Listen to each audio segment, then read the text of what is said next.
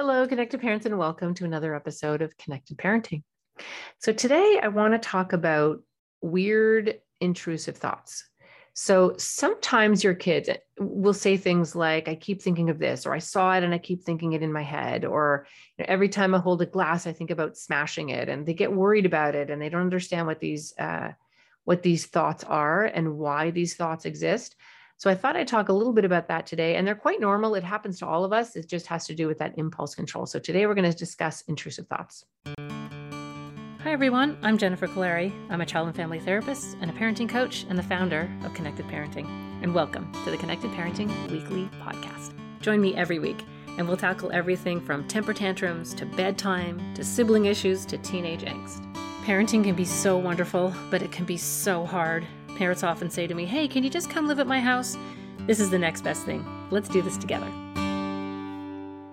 So, the first thing is, you know, when intrusive thoughts become a problem, so when they can't, when a child can't have fun, when they're drawn back into worrying about something that has popped into their head. So I'll give you an example. I had a, and this is very, very common with um, highly sensitive kids. You'll see it with ADHD. You, you can see it with all kids, but You'll see it more with ADHD kids, and you'll see it a lot with gifted kids that they sort of get something stuck in their head. They have a thought that isn't, they know isn't the right kind of thought.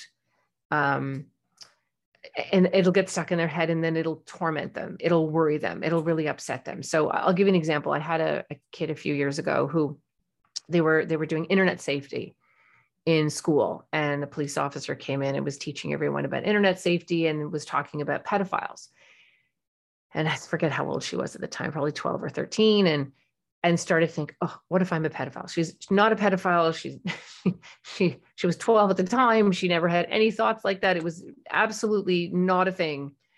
And yet that thought of what if I am got stuck in her head and traumatized her for weeks. And she was up at night worrying about it. Um, sometimes kids will have intrusive thought about thoughts about hurting themselves. What if I hurt myself? Or what if I want to hurt myself? And they start to become afraid of those thoughts, even though that's not at all anything that they want to do. Um, you know, really good example is, you know, if you're looking over a balcony, there's there's this natural part of the brain that thinks, "Ooh, what if I fell?" Or if you're holding a, you know, very delicate wine glass, there's a part of your brain that goes, "Oh, what if I smashed it?" And those are very normal. I, I think the term is, is they call it the void. They're these weird thoughts that just kind of pop into your head and for most of us, they just float in and then they float out and then they're gone. And then we think that's a weird thought and then it's over. Um, but for some really sensitive kids, the thought floats in and then it sticks in there. It stays in there and they can't get it out. Um, and you'll often see kids really worrying about this. And bedtime is a time when they'll worry. Bedtime is often a time where these thoughts that they might have had earlier in the day float back, or if they're like a consistent thought that they've had for a while, float back. So if your child is really showing signs that they are not coping well with this and it's really interfering with their ability to have fun and be present in the moment, you know, that's where you'd really consider um, you know, going to see a social worker, a psychologist, someone who can do CBT, someone who can help your kids um, understand how to stop thinking about certain things but in the meantime, um, I'm going to give you some strategies today that I think you can help. So the first thing is you can have the conversation with your child that those thoughts are quite normal, that they float in people's heads all the time and then they float out. Um, and they're just kind of random. Your brain is making connections all the time. Sometimes it's connected to, um, you know, want your brain wanting to to recognize something that has to do with safety. You know, if you look over there, you could fall. It's just this prehistoric program that just runs automatically and then it, it it sort of releases a little bit of adrenaline so you get scared after the thought and that's what your brain wants. It wants you to be nervous about that so you back away from the edge. Um, but sometimes that feeling can kind of get stuck. Um, you know sometimes kids can also see something that's really scary uh, witness something or i don't know on the street or see someone who looks really different or really frightening and then it gets stuck in their head. So here's a few things that you can do First thing is when your child comes to you and they t- they're they're talking to you about these thoughts, stay really calm and really normalize it, and say that you you know remind them that they are the thinker of their thoughts, and there's tools and strategies that they can use to get thoughts out of their head that they don't want. So one thing that can really work is to teach them about breathing. Have them drop their tongue in the bottom of their mouth, just relax their tongue, relax their jaw, relax their shoulders, and and, and sort of calm their body down. And sometimes that will just do it. And then think about something happy. If the thought pops into their head and they don't want it there, then you can teach them to take some kind of mental action. So have them imagine that worry thought or that intrusive thought is in a baseball and actually have them close their eyes and feel the baseball, feel the smoothness of the leather, feel the heaviness of the ball, feel the stitching.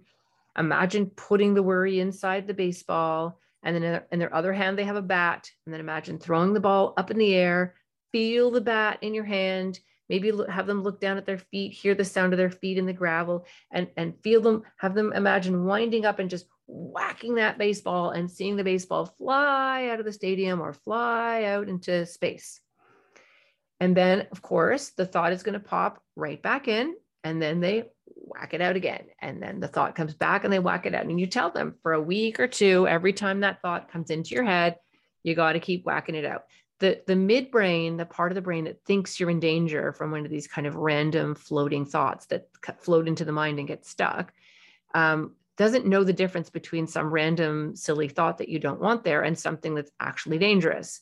So it just wants you to do something. So have your child do some kind of mental action and they can actually act it out even if they want as long as they're doing it by themselves and not doing it in the middle of the classroom. Um, and and that'll work and then just remind them it won't work right away. You have to do it a bunch of times. You're training your brain to stop introducing that thought into your head and it really does work especially if kids aren't super super anxious. Um, they're just a little bit anxious. It's really powerful. Another strategy that can work really well is you have them imagine the fear or the thought or the intrusive thought or the whatever it is that's stuck in their head in front of them about a foot in front of them and then you have them take 10 physically, do this physically, not in the mind. Physically, take 10 steps back and then 10 steps to the right. And then they should feel a distance. It's, it's just a funny little brain hack. They should feel like there's a, a bit of a, a distance between that thought, and that can work.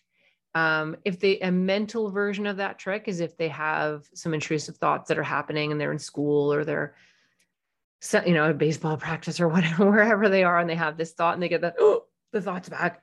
Um, they can actually imagine that they are floating way up above their body and they're going way out into space and they're seeing themselves sitting in the classroom and they're floating way, way, way up above their problem. And that can really help. Another really simple one is you have them look up. So keep their head straight, the chin straight, look up with their eyes, then, then look up to the right, then look down and to the right, then look down and to the left and then back up where they started. Do make a little box with their eyes and you can do that two or three times. By the way, that works to get a song stuck out of your head. That's really helpful. Um, distraction can work.